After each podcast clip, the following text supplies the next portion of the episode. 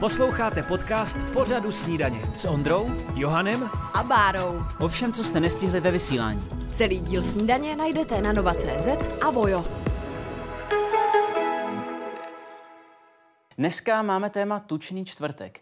A tohle bude trošku na druhé straně tohoto spektra, protože s námi je terapeutka Andrea Kašová. Hezké ráno. Krásné dobré ráno. ráno. A jdeme se bavit o tom, že téměř každý desátý teenager za svůj život používal škodlivé léky na hubnutí, což ukazuje studie, která tady probíhala, byly tam asi 25 zemí z celého světa, mm-hmm. zejména mm-hmm. Severní Amerika. Mm-hmm. Nicméně, v jakém jak je na tom Česko v této oblasti, co se týká mm-hmm. mladých lidí, kteří mm-hmm. zkoušeli nějaké léky na hubnutí?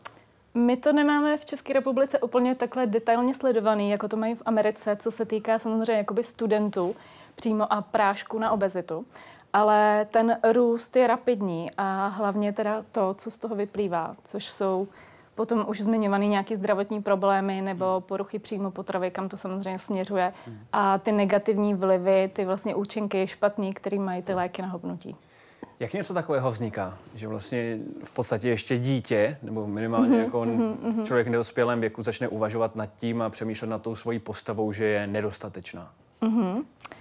No, tady myslím, že nikoho nepřekvapím, když řeknu, že jedním velkým pointem jsou sociální sítě, mm. na kterých jedeme všichni a mladí lidi hlavně.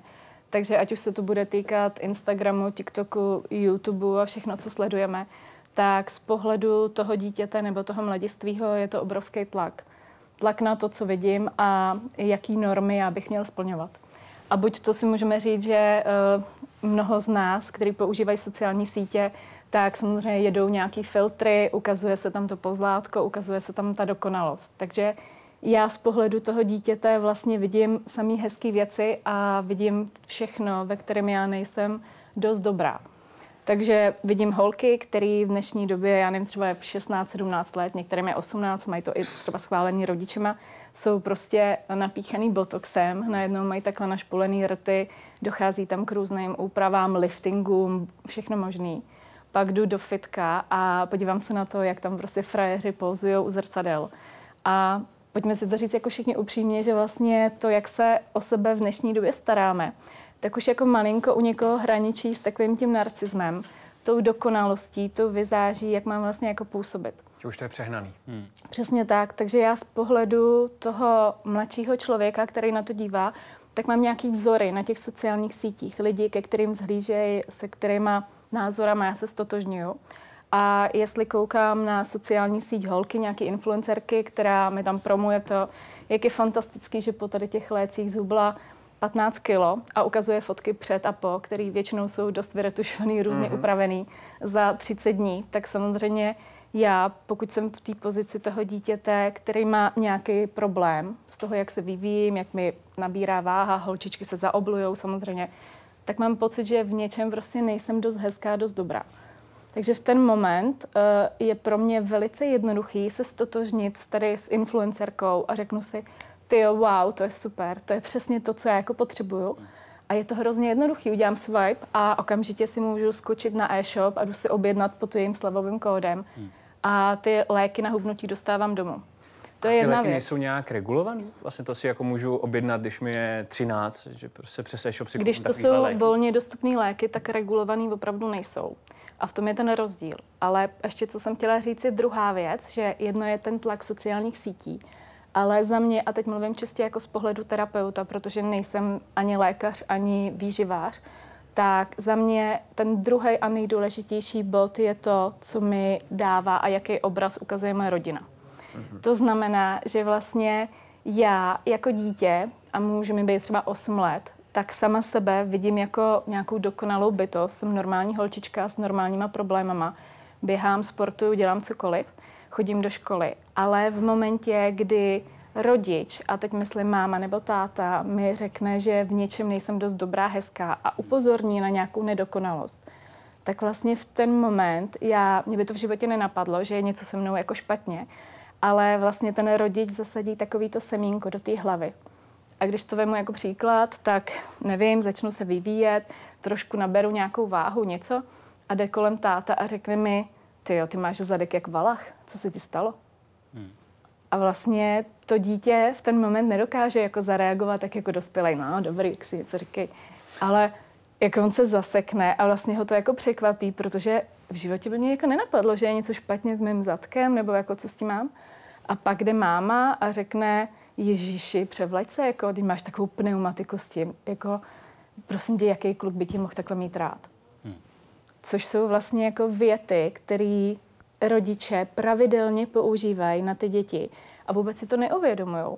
A oni to, to vždycky používá Jarda Dušek větu, oni to jako vyflusnou, tu větu a jdou dál.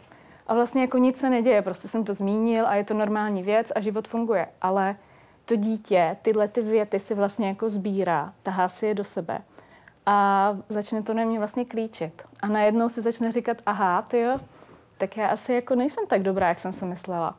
A jestli teda asi jako nezhubnu nebo něco za sebou nebudu dělat, tak ty on mě možná žádný kluk jako nebude chtít. Co když já se jako neseznámím, aha, teď mi tady něco leze, tak od teďka já začnu nosit oversize mikiny, protože vlastně jako asi bych teda na to neměla upozorňovat a já najednou mám nějaký problém. Takže vlastně ten rodič to jakoby spustí.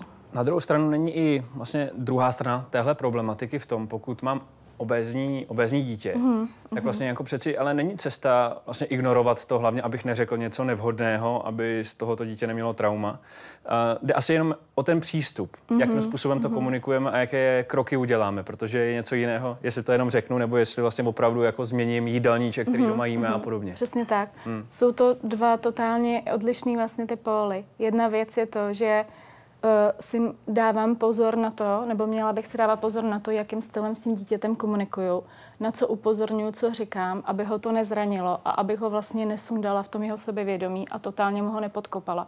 Protože potom ta pravděpodobnost, že když já budu po svém dítěti dupat a ukazovat na ty nedostatky, tak je hrozně velká šance, že do budoucna si najdu partnera, který mě bude taky schazovat a bude mi říkat, podívej se na sebe, jsi hrozná ale podívej se, jak vypadáš po porodu a to. Protože já jsem v tom vyrostla a bude mi to připadat úplně přirozený a normální, že mě někdo zesměšňuje. A druhá verze je ta, že samozřejmě Česká republika se objevuje na vysokých číslech, co se týká dětské obezity. A to je potom druhý problém v tom, že samozřejmě se to snaží regulovat v rámci školství, spotřebního koše, vlastně ve školních jídelnách se třeba mění styl vaření, snaží se to nějak změnit ale ty děti to bojkotujou, eh, chodí do různých fast foodů, vyhazují svačiny a tohle. Takže je důležitý, aby v tom věku, kdy já si všimnu, že to dítě nějakým způsobem rapidně jde z váhu nahoru, tak aby vzniklo to pevný a bezpečný zázemí. Navázala se ta důvěra a já jsem s tím dítětem mluvil takovým stylem, že opravdu se ho snažím víc k tomu, že máme nějaké společné aktivity. Nebudu mu říkat, ty podívej se na sebe, jsi tlustý, jak čuně, okamžitě jdi dělat do fitka, nebo že maminky pravidelně dělají holčičkám to, že v šesti letech nechávají vážit. A prostě zkontrolují tu váhu a řeknou, no tak dneska ta večeře nebude, to ubereme. To je prostě strašný. Opravdu v těch dětech jako pěstujeme ten syndrom té nedokonalosti a těch do budoucna psychických problémů.